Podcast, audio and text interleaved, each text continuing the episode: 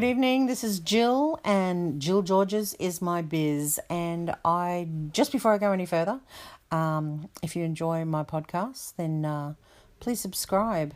I'm on Anchor and apparently several other Anchor affiliates or um, podcasters. Sorry. So I'm just going to read them out to you because in case you don't know about them. Um, then you'll know. Okay? So you can subscribe on Anchor, on Apple Podcasts, Google Podcasts, Breaker, Castbox, Google Play Music, Overcast, Pocket Cast, Radio Public, and now it's on Spotify. So you just look up Jill Georges on Spotify and you can look at any or all of the episodes. So would be great to see you there. So Today, I just wanted to do a quick podcast um, as I uh, sit, lie here, uh, watching the other half on his Instagram. I noticed that he seems to be infatuated with something. Now, okay, let's not use the word infatuated, but the, it it's more, hmm, how could I put it? Uh, obsessed maybe not. Maybe uh, stalkerish? No, of course not, because we all look at Instagram and, um, you know, we all take yourself back. Take yourself back to the olden days. For for those of you who are listening who are old enough, think about think think back into the eighties and think back to those classic flicks and um one of those classic flicks that um, my other half was always very infatuated with was uh, Drop Dead Fred. He was goo goo over Phoebe Cates. Now, he's giving me the finger at the moment, but like seriously, he's like, oh, goo goo, like seriously, just obsessed. And um, this just reminded me of a story and I said to him, "Oh, I've got to talk about that on the podcast." So, in 2016, which was a couple of years ago, my other half was doing some serving some time overseas as as you do. And um you're probably saying to say saying to yourself, "What do you mean serving excuse me. I i've probably mentioned this in previous episodes but you know we're we're sort of like an a defense family. So he's he's done his time and um what we did is we decided to take a trip to first we went to paris and then we went to new york. And i thought to myself New York. I'm positive I remember reading something about New York. So, you know, I did a whole bunch of, of research about um, of New York. You know, we only had about five days there. So we wanted to do the tourist thing and everything like that. We did the helicopter ride over the Statue of Liberty and we did the bus ride all over the city and over to Brooklyn and we ate the food and we drank the wine and we did this and we went to Central Park and we fit in as much as we could as possible and probably some stuff that I've forgotten. But there was one thing that I wanted to surprise him with, and that was to visit the store of his beloved Phoebe Cates. Now, he's giving me the finger again. Now, I didn't tell him it was a surprise. Of course, it was going to be a surprise why wouldn't it be a surprise? But um cuz I wanted to like I wanted to surprise him when when hence upon laying his actual eyes upon Phoebe Cates, he would be starstruck or something. But anyway, so um made a plan to go to the store. So, you know, off we trekked and um you know, we caught the subway and we went to Central Park. I can't remember which station it was, somewhere near Central Park.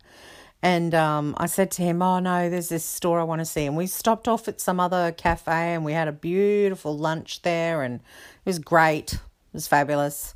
Um, and then I said, Oh, look, let's go over to this store over there. You know, let's check it out. And he's like, Yeah, okay then. So we went in there. Anyway, they sold what they sold in this store was like neighborhood. You know, think of Etsy but more centralized community. And that's really what it was like. You know, like thinking about eBay or Amazon or something like that, but it's more centralized. You know, it was more about people's input on craft and it was at the local this local store and it was her store and I don't know if it was the other half store of, of her other half store, but it was hers anyway. I was hoping that we would see her. Anyway, we looked around and had a look and and uh, I found a, a nice little Snoopy um, for my son who who loves um, Snoopy and Charlie Brown and all that. But um, I, I I was thinking, oh, well, I might get a gift for my mum, and my mum's you know always into like African art, so I thought, oh, okay, I'll see if they've got an elephant. Anyway, so I'm like, oh, you know, and you know, I said to my husband, go and ask her and ask her if they've got any elephants. And he's like, no, you go and ask her. And I'm like, sort of like, no, you go and ask, thinking if you go and ask, you'll realize who you're asking. Anyway, this was the one time that he sort of didn't want to go and ask the shop owner who, you know, or uh, I, I don't know, but it, it was, but I thought if he saw me go over there, he would he would recognize her. Anyway, so I asked her and she spoke to me and she's like thinking about, "Oh, do we have any elephants?" And I'm like, "Yeah, I've looked around. I haven't seen anything, but seeing as you're the store manager, owner, you know, trying to think, you know, no, I haven't done my full research into you and no, I don't know who you are because I don't want you to think that I'm stalking you for any reason whatsoever." But um anyway, they didn't have any elephants. And I'm like, oh, that's a disappointment. That's okay. We'll just buy what we got. And I think I got something for my daughter and I got, you know, the Snoopy and and he didn't recognize her. I don't know if it's because he's like got this tunnel vision that I'm not going to look at this attractive woman in this store or whatever it was, but the, the whole thing, the whole, you know, the, the moral of this story is, is that I just told him afterwards because I didn't want her to think while we're in her shop that we were stalking her and that the whole point we were there was to meet her. Like I didn't even ask for uh, an autograph or anything like that because I didn't I didn't want her to think that we were crazies. We I just wanted him to go, "Oh my goodness, there's Phoebe Cates. Oh my goodness." And and then I can say to him, "Look, honey, look, look, surprise." And and I thought maybe it might be a bit weird, but anyway, so now he is obsessed. So what I did with his Instagram account is that I followed the business account on his profile so he could look. And yes, anyway, so he's looking, he's still obsessed, and I think he's probably, it's probably eating him that he didn't get to say good day. But, you know, maybe it was for the best because, you know, what could have happened? Maybe he would have freaked out or maybe he would have been like, he's giving me the finger again. Or maybe he would have been like, oh, you know, can I have your autograph? Oh my God, I've loved you since the 80s. You were so awesome. And uh, I've always been in love with you. And. but seriously, folks, it was so. It was all done with love. I did it I did it because I love him and I thought that he would appreciate it. And that's what you do for people who you love. So anyway, I just wanted to let you know that he's still obsessed and it's what 2018 and that was it's like almost 40 years later he's still obsessed. He wants to say something. I know he's dying to say something, but he won't say anything. But anyway, I hope you liked that story. Um, it was it was a good story.